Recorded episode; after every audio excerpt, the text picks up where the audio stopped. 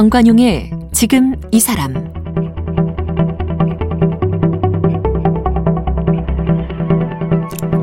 여러분 안녕하십니까 정관용입니다. 이 코로나 상황에 쓰레기 양이 부쩍 늘고 있죠. 어, 우리 소비자들 쓰레기가 늘어난다는 걸 알면서도 택배, 배달 음식, 또 일회용품 사용을 줄이기 어려우니까 좀 답답하고요. 정부나 지자체는 쓰레기 처리로 머리가 아픕니다. 우리가 뭐 분리배출 잘하고 재활용률도 다른 나라에 비해서 높다고는 하는데 쓰레기 발생량이 너무 많다는 게 문제죠. 게다가 이런 가운데 인천에서요 앞으로 5년 뒤에는 인천 쓰레기 매립지 운영을 중단하겠다. 네, 서울 경기도 알아서 해라 이런 선언을 해서 앞으로 어떤 대처 방안을 세울지 참 고민이 깊습니다. 자, 그래서 오늘 모셨어요. 우리 국내에서 쓰레기 박사, 쓰레기 통역사로 통하시는 분입니다. 자원순환사회경제연구소 홍수열 소장을 함께 만나겠습니다. 홍수장님, 어서 오십시오. 네, 안녕하세요. 자원순환 관련된 사회경제 문제를 연구하는 연구소. 그렇죠. 네, 쓰레기 문제 뭐 전반을 다 연구하고 있다고. 언제 만드셨나요, 연구소는? 연구소는 2014년 1월 1일부터 7년째죠 지금. 그렇군요. 네. 그 전에는 쓰레기 관련해서 어떤 일들을 해오셨어요? 어, 제가 2001년도에 그 환경대학원을 졸업을 했고요. 예. 졸업하자마자 예. 당시 쓰레기 문제 해결을 위한 시민운동협의회라고 하는 시민단체 그 입사를 해서 활동가로. 그 줄여서 스시협 스시협이라고 했고 지금은 자원순환사회연대. 자원순환사회연대. 예, 예. 거기서 2001년부터 2012년까지 12년 동안 그 NGO 활동가로 오. 활동을 하고 1년 동안 또 쉬면서 이것저것 좀 일을 하다가 2014년부터 연구소 활동을 하게 됐습니다. 그럼 쓰레기 문제로 그 일로 매진하신 지가 벌써 20년이군요. 네. 어쩌다가 이렇게 되셨어요? 일단은 환경대학원에서 음. 그 쓰레기 문제를 연구하는 선배들 그 학습 모임이 있었어요. 예, 예. 거기서 쓰레기 문제를 연구하면서 제가 논문을 쓰레기 문제로 음. 썼고 어, 쓰다 보니까 쓰레기 문제를 더 좀 알고 싶은데 당시 뭐 연구원으로 갈까 아니면 NGO로 갈까를 고민하다가 오히려 NGO 쪽으로 가는 게 현장들을 더 많이 보니까 네, 네. 쓰레기 문제를 더 잘 알 수 있겠다라고 생각을 해서 예. 계속 이쪽 일을 하게 됐습니다. 제가 그 약칭 스시협까지 기억이 날 정도로 네. 쓰레기 네. 문제 해결을 위한 시민운동 협의회 굉장히 일을 많이 했던 것 같은데 그죠? 그 국내에서 유일하게 쓰레기 문제만 그러니까요. 전문적으로 음. 다루는 전문 단체였죠. 그러다 보니 쓰레기 문제를 하게 되면 항상 스시업 이름이 네. 거론될 네. 수밖에 없었으니까요. 네, 네. 그, 뭐, 종량제 봉투를 사용하기 시작하고 재활용 시스템을 갖추고 우리나라에 그렇게 체계적으로 좀 접근이 시작된 건 언제쯤부터였다고 봐야 됩니까? 1995년에 95년. 95년 1월 1일부터 쓰레기 음. 종량제가 시행이 되었고 쓰레기 종량제가 시행되면서 재활용품 분리 배출이 시작되었고요. 네. 쓰레기 종량제가 시행될 수 있었던 이유 자체는 1992년에 이제 수도권 매립지가 아. 운영을 했는데 수도권 매립지 주변 지역 주민들이 그때 92년까지는 난지도였죠. 예, 예. 1978년부터 92년까지는 난지도에서 서울 쓰레기를 매립을 한 거고요. 예, 92년 예. 2월부터 수도권 매립지를 운영을 하기 시작했는데 그게 김포 예, 당시 김포 매립지였고 그렇죠. 지금은 이제 인천 이제 수도권 매립지로 이름을 바뀌었는데요. 그러니까 장소는 같은 곳인데 네네. 행정 구역이 바뀌면서 네네네. 김포인데 지금은 이제 인천 수도권 매립지라고 알려져 있는 네네네. 맞아요. 음. 그러니까 난지도 지금은 그게 하늘공원인가 이렇게 돼 있잖아요. 평화공원 한 노을공원. 좀 젊은 분들은 그게 옛날에 쓰레기 산이었다는 거를 아예 몰라요. 그렇죠. 쓰레기가 산을 이루고 거기에 흙만 살짝 덮어놓은 게 지금 그 공원 아닙니까 사실? 93년부터 매립지 사후 관리 사업을 시작을 해서 쓰레기 산을 흙으로 덮고 네. 공원을 조성을 했으니까 네. 지금 젊으신 분들은 모르죠. 모르죠. 네. 어마어마한 규모의 산을 우리가 쓰레기로 만든 겁니다. 그 100m 산이 생긴 거거든요. 그러니까요. 그 쓰레기를 바닥 면적도 굉장히 넓어요. 예, 예. 예. 음. 그, 그 난지도의 섬을 쓰레기를 쌓아서 100m 산 두 개를 만든 거라서 두 개씩이나. 네, 네. 그 굉장히 쓰레기가 많이 쌓은 거죠. 원래는 쓰레기를 그렇게 높이 쌓지는 않거든요. 네. 한 40m나 50m 정도 높이로 쌓고 끝내는데 당시 쓰레기가 갈 곳이 없으니까 음. 계속 쓰레기를 쌓은 거죠. 네. 그 92년 이후 이 흙으로 덮고 뭐 했지만 그 쓰레기에서 막 침출수도 많이 나오고 냄새도 많이 나고 참 골칫덩어리였죠. 그러니까 지금 생각해 보면 난지도 매립지는 사실은 상상할 수도 없는 거죠. 왜 한강이라고 강 옆에다 맞아요, 매립지를 맞아요. 그렇게 설치하는 것은 지금은 생각도 못 하는 거거든요. 정말 무식한 접근법이었어요. 그러니까 쓰레기에 대해서 그냥 빈 땅이 있으니 여기다 갖다 붓자 이거 아닙니까? 당시로서는 서울시 외곽이었으니까. 네. 그 교통도 좋고 서울시 외곽에 사람도 별로 살고 있지 않으니까 그냥 어, 최적지다라고 해서 쓰레기를 묻은 건데요. 네. 어, 강 옆에다 그렇게 쓰레기를 쌓으면 친출소가 오염 물질이 강으로 다 흘러 들어가는 것이니까 굉장히 무식한 접근이었던 거죠. 몰랐기 음, 때문에 우리가. 네. 그리고 그것이 어, 꽉 차면서부터 이제 우리는 종량제 봉투를 사용하지 않으면 안 된다.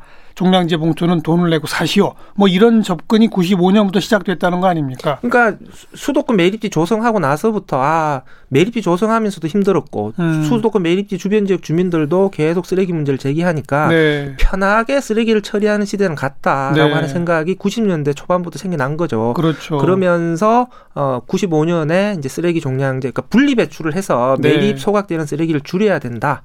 라고 하는 시스템이 이제 그때부터 돌아간 거죠. 그 얘기는 달리 말하면 95년 이전까지는 그냥 아무렇게나 버렸다는 거 아닙니까? 재활용이 되는지 안 되는지 가릴 것도 없이 네네. 그냥 큰 봉투 아무데나 그냥 담아가지고 집 밖에 내놓으면 싹 다 가져가서 갖다 묻었다. 그 굉장히 후진국형의 시스템을 음. 가지고 있었다가 어, 95년 종량제가 시행되고 난 이후에야 우리나라도 선진적인 쓰레기 관리 시스템이 도입되었다 이렇게 볼 수 있는 거죠. 네. 이왕 요 얘기 나온 김에 그 김포 지금 이제 인천 수도권 매립지가 5년 뒤면은 끝난다면서요. 그러니까 2016, 15년에 음. 사자 협약을 체결했어요. 그래서 서울시, 경기도, 인천시, 환경부 사자가 해서 원래 어, 이 매립장이 2016년까지 사용 승인이 나 있었거든요. 예. 그러니까 사용 승인 종료 1년 전에 협약을 체결해서 3-1 매립장을 10년 더 쓰자. 음. 그래서 2017년부터 해서 2025년까지 네. 더 쓰자라고 음. 협약을 체결을 한 거거든요. 예. 당시 협약 체결할 때 그때까지 수도권 매립지 대체 매립지를 구하도록 노력하는데 대체 매립지를 못 구하면 음. 그 남은 매립장에서 조금 더 쓰자. 라고 하는 협약이 있었는데 인천시 경우에는 이렇게 생각한 거죠. 10년 동안 2015년 협약 체결하고 난 다음에 어, 서울이나 경기도는 대체 매립지를 구하기 위한 노력을 안 했지 않냐. 어. 그렇게 대체 매립지를 구하기 위한 노력도 하지 않으면서 계속 수도권 매립지만 믿고 계속 매립하는 것은 못 봐주겠다. 네. 그래서 그냥 약속대로 2025년에 우리는 문 닫겠다. 예. 이렇게 인천시가 얼마 전에 11월 12일 날 박남춘 시장이 인천 쓰레기 독립 선언이라고 선언을 한 거죠. 네네. 어 그러면 경기도하고 서울은 그 이후에 대책이 지금 뭐 나와 있는 게 있나요? 지금은 일단은 직매립을 금지를 해야 되는 거니까 종량제 봉투를 통째로 음. 매립장에 반입시키는 것 자체는 막아야 된다. 그걸 하려면은 결국은 소각장을 소각장이죠. 더 설치할 수밖에 없는 거거든요. 예. 그러니까 서울시 같은 경우에도 소각장 하나를 더 지어야 되는 거거든요. 문제는 소각장을 짓는다 하더라도 예. 소각하고 난 다음에 재가 나오거든요. 나오죠. 이 재는 매립해야 되거든요. 묻어야죠. 그러면 이 소각재를 매립할 수 있는 매립장은 또 어떻게 할 거냐. 예. 이 문제가 남는 건데요. 이 쟁점이 그래서 여러 가지가 있는데 음. 일단 이 쟁점을 한꺼번에 풀려고 하면 논의가 꼬여가지고 힘들어요. 그래서 일단은 각자가 우선적으로 반드시 해야 될 것들을 먼저 하자. 그래서 그러니까 서울은 서울대로, 서울은 서울대로, 경기는 경기대로, 네, 인천은 어. 인천대로 직매립을 금지할 수 있는 조치는 선 조치로 먼저 해야 된다라고 예. 하는 것이고, 예. 그 이후에 소각제를 어떻게 매립할 거냐라고 하는 부분들은 어, 일단은 인천시의 경우에는 이 수도권 매립지는 안 된다. 음. 인천시는 인천시 소각제를 묻을 수 있는 자체 매립장을 옹진군에다 마련하겠다. 마련하겠다라고 음. 한 것이니까 서울과 경기도는 자체적으로 해결책을 찾아라. 라고 얘기를 한 건데 어 서울과 경기도도 사실은 다른 대안적인 매립장을 찾기가 쉽지는 않은 상황이고 네. 인천의 경우에도 지금 옹진군 또 주민들이 워낙 반대를 하고 있어서 당연하겠죠. 예, 그 지금 2025년 이전까지 이 매립 매립지를 조성할 수 있을지도 음. 확실하지는 않는 거거든요. 그렇다라고 한다면 일단은 다른 대체 매립지를 찾기 위한 노력은 노력대로 또 해야 되는 거고 네. 그게 안 됐을 경우에는 또 현재 매립장을 또 어떻게 쓸 거냐도 고민을 해야 되는데 뭐 지금 단계에서 수도권 매립지를 2025년 이후까지 계속 써야 된다라고 음. 얘기할 수는 없을 것 같고 왜냐하면 아직 다른 대안들을 우리가 적극적으로 해본 건 아니기 때문에 어쨌든 그러니까 서울도 인천도 경기도 소각장을 지어야 한다. 네. 그리고 소각재를 묻을 매립지를 만들어야 한다. 네, 네. 이런 지상 과제 앞에 지금 떨어진 거군요. 예. 근데 그 전에 우리가 팩트를 한번 체크를 해봐야 되는데 예. 수도권 매립지가 땅이 없어서 매립을 못하는 건 아니다라는 거죠. 지금 3-1 매립장이 2025년까지 사용이 끝나는 거고요. 네. 남은 매립장이 지금 3-1 매립장보다 한 6배 정도 크기가 더 남아 있어요. 어. 그래서 매립할 수 있는 땅은 남아 있지만 예. 어쨌든 매립지 주변에 살고 있는 주민들 대상으로 한 약속이 음. 원래는 2016년까지 쓸 거다. 그런데 어 대안이 없어서 10년 더 쓸, 쓰는 것으로 그냥 주민들을 네. 그렇게 약속을 해놓은 상황이라서 음, 음.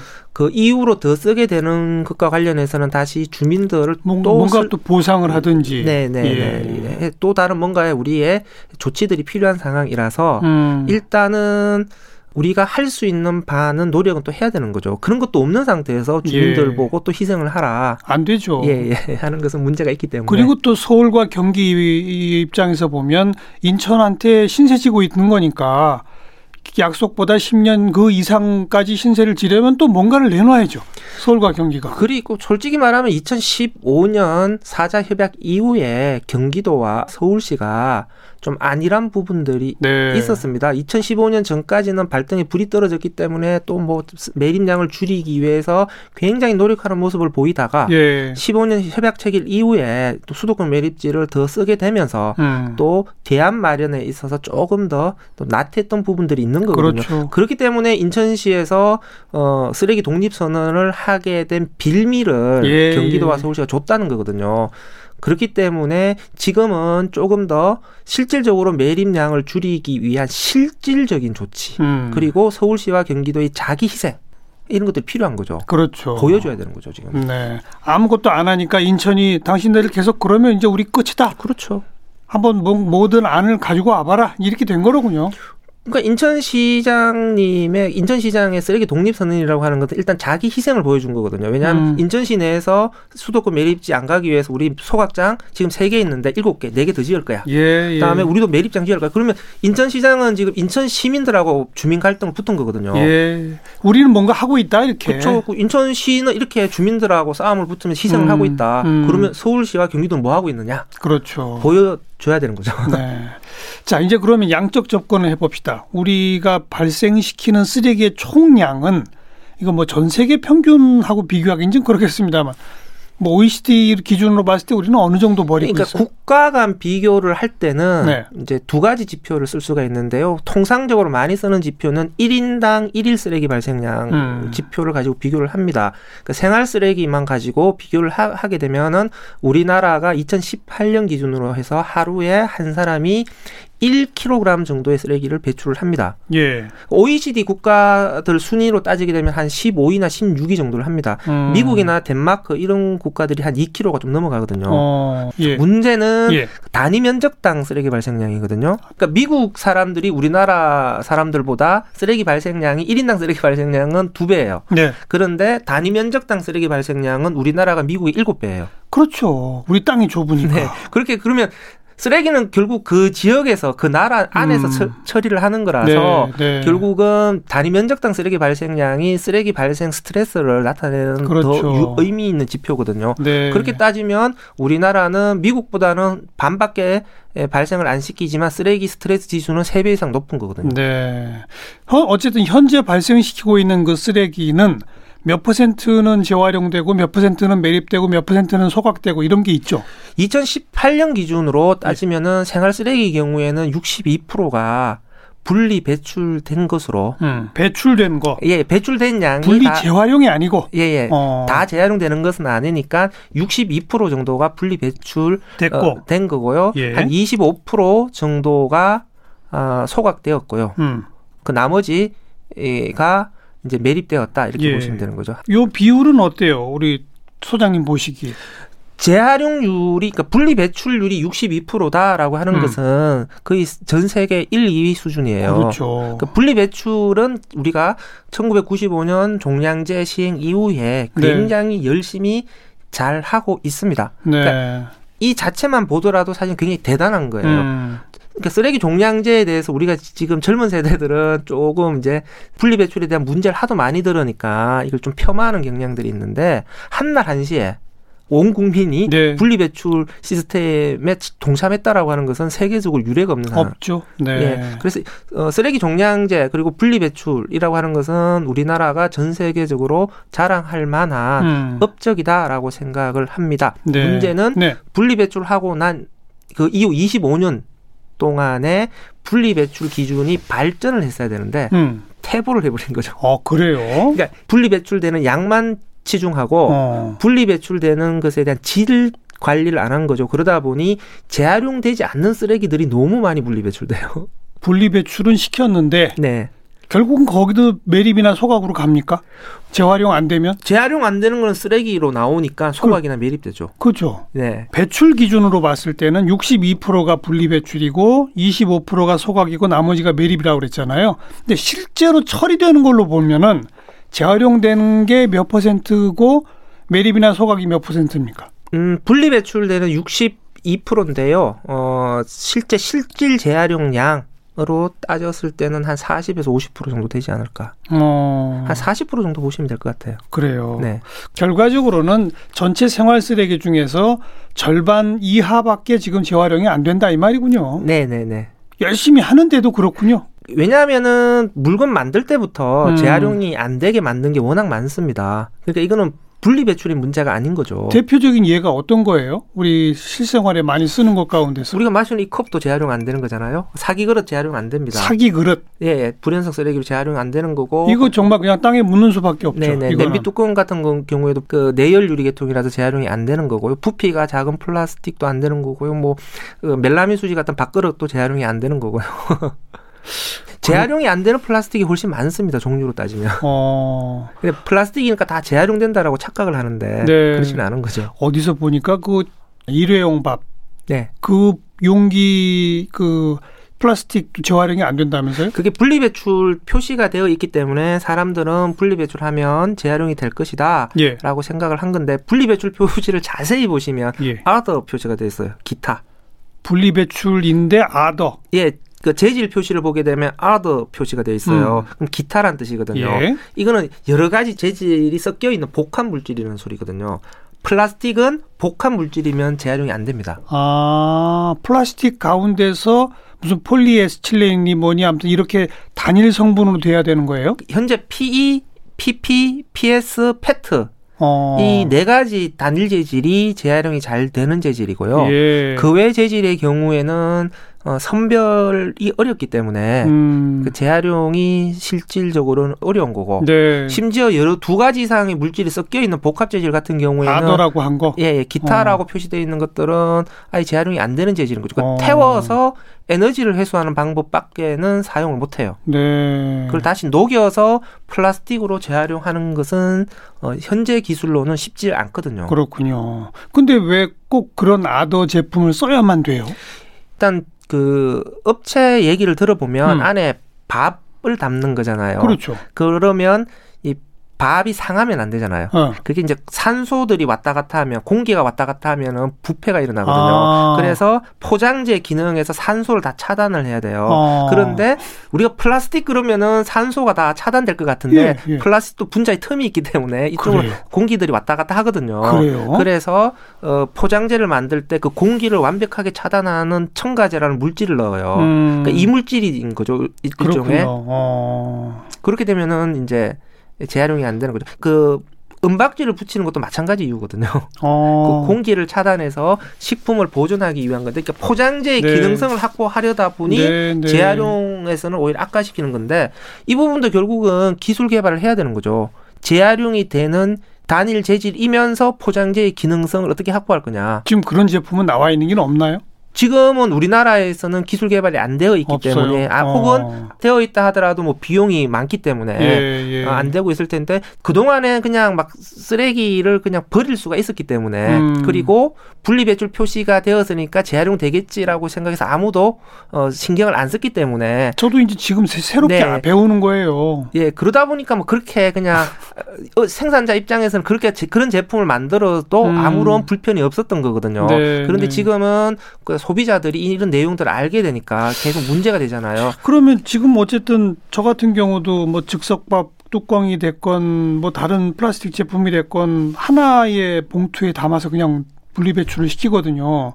그럼 이걸 가져간 분들은 또 거기서 선별을 해야 되는 겁니까? 선별장이라고 하는 곳으로 가서 어. 재활용품 품목별 재질별로 선별 과정을 거쳐야만 예. 재활용이 되는 것이죠. 그래서 사람들이 이제 분리배출 어떻게 하냐라고 예. 자꾸 묻는데 핵심을 말씀드리면 선별장에서 선별되는 품목만 분리배출해야 재활용이 음. 되는 것이다. 네. 선별장에서 선별이 되지 않으면 다 선별장에서 쓰레기로 빠져나가는 것이기 때문에 예. 우리가 아무리 열심히 분리배출을 하더라도 그것은 재활용이 되지 않는다라는 거거든요. 음. 그럼 역으로 소비자들한테 분리배출 교육을 시킬 때는 예. 선별장에서 선별이 가능한 품목이 무엇인지를 알려줘야죠. 정확하게 알려줘야 되는 거죠. 25년 동안 예. 그 교육을 안 한 거예요, 우리나라가. 예. 지금은 지자체나 뭐 어디서나 이렇게 찾아보면 금방 나옵니까? 그런 자료가? 아니요. 아직까지는 오히려 지자체보다도 민간에서 나온 앱들, 분리배출 앱들이 훨씬 더 잘 나와 있어요. 어, 어. 그래서 그 앱 찾아보면 분리배출 정보를 알려주는 네. 그런 앱들도 많이 남아 있습니다. 내손 안에 분리배출이라고 하는 내 손 안에 분리배출이라고 하는 앱 무, 료 어플리케이션이죠 그런 것들 다. 예예, 예. 그 포장재 어. 재활용 사업 공제조합하고 네. 환경부하고 같이 운영하는 예. 앱이고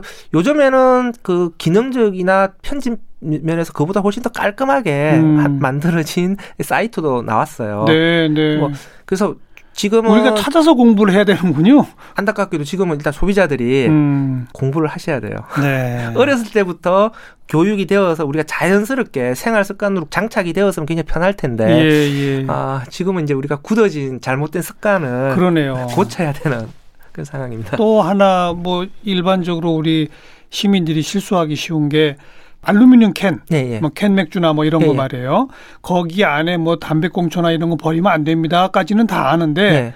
거기에 라벨 붙은 거 있잖아요.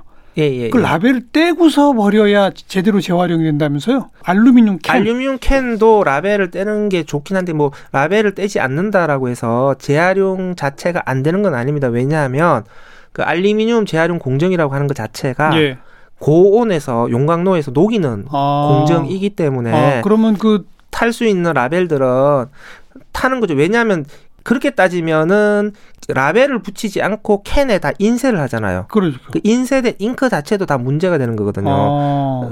사실은 제일 좋은 것은 말씀하신 바와 같이 라벨을 사용하고 라벨을 떼버리면 순수 알루미늄이 그렇죠. 되도록 하는 것이 예. 알루미늄 재활용하는 공정에서는 그게 제일 바람직 그렇겠죠. 한 거죠. 불순물이 안 섞이니까. 예, 그런데 그럼 또 라벨 또 라벨은 또 쓰레기로 음. 어, 처리해야 되는 문제가 있어서 오염의 총량으로 따지면 네. 사실 비슷해요. 네. 이처럼 하나하나 따져가면서 공부하다 보면 지금 우리는 분리배출한다고 플라스틱 따로, 종이 따로, 뭐 비닐 따로, 뭐 대충 한 네다섯 가지 종류로만 하잖아요. 유리병 따로.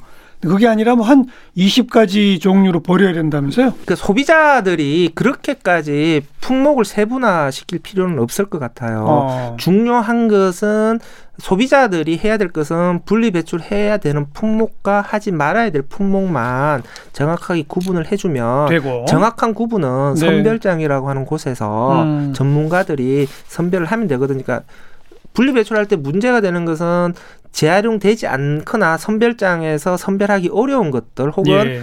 음식물이 묻어 있는데 이것을 씻지 않고 버리거나 그냥 버린다든지 그러니까 좀 선별하기 네. 어려운 상태로 버리는 이 행위들이 문제가 되는 거라서 알겠습니다.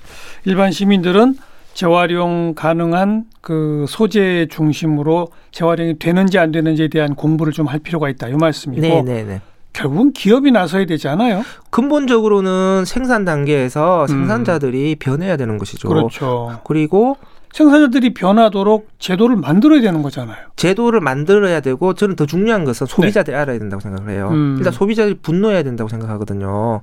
왜냐하면 지금 종이 같은 경우만 하더라도 비닐이 코팅된 종이들이 알게 모르게 계속 증가를 하고 있습니다. 네. 비닐 코팅된 종이들은 재활용이 안 되는 종이들이거든요. 어. 그런데 왜 쓸데없이 자꾸 비닐을 입히느냐 음, 종이에 음흠. 그 광택이 나게 좀 고급스럽게 보이기 보인다. 위해서 그렇게 하는 경우가 많거든요. 네. 그러니까 그런 것들에 대해서 생산자가 하지 말도록 최종적으로는 규제로서 그렇게 만들어줘야 되겠지만 그러니까요. 규제가 되기 이전에 소비자들이 그런 기업들에게는 항의를 해서 네. 기업들 자체가 스스로 그런 일을 못하게끔 아예 제품 음. 만들 때 음. 이렇게 좀 분위기를 만들어가는 것들 또 그런 분위기가 돼야 국회나 정부도 네, 규제가 규제 제도를 만들 수 있죠. 네, 맞습니다. 어, 각 업체마다 그 업체가 생산하는 포장재가 됐건 뭐가 됐건 모든 것들을 다 합해가지고 당신들이 발생시키는 쓰레기 비용을 물리도록 이런 식의 제도만 만들면 되는 거 아니에요?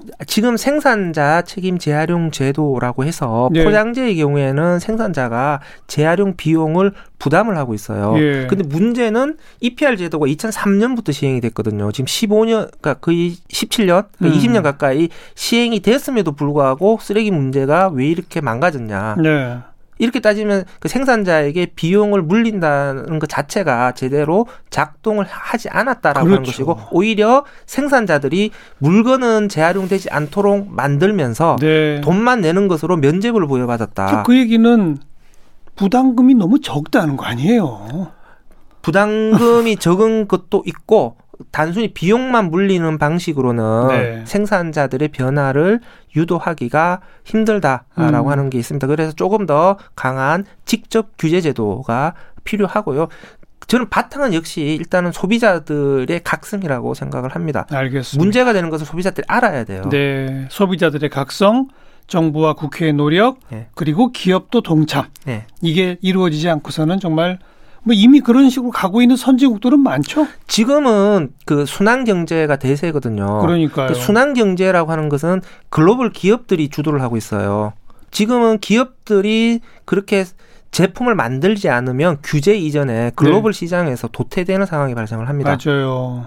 지금 저는 선진국 글로벌 기업들이 부러운 건 뭐냐면 세계 시장에서 재생 원료를 썼다고 자랑을 해요. 근데 우리나라는 여전히 재생 원료를 썼다라고 하는 걸 소비자에게 숨겨요. 어. 이런 분위기 자체가 바뀌어야 된다라고 네. 생각을 합니다. 기업들이 스스로 재생 원료를 많이 썼다는 게 자랑이 되도록 음. 그리고 소비자들이 그런 제품을 적극적으로 더 우선적으로 구매할 수 있도록 해야 네. 쓰레기 문제가 바뀌거든요. 알겠습니다. 바로 그게 자원 순환의 시대인 거죠. 네. 음. 자원순환 사회경제연구소 홍수열 소장 함께 만났습니다. 오늘 고맙습니다. 네, 감사합니다.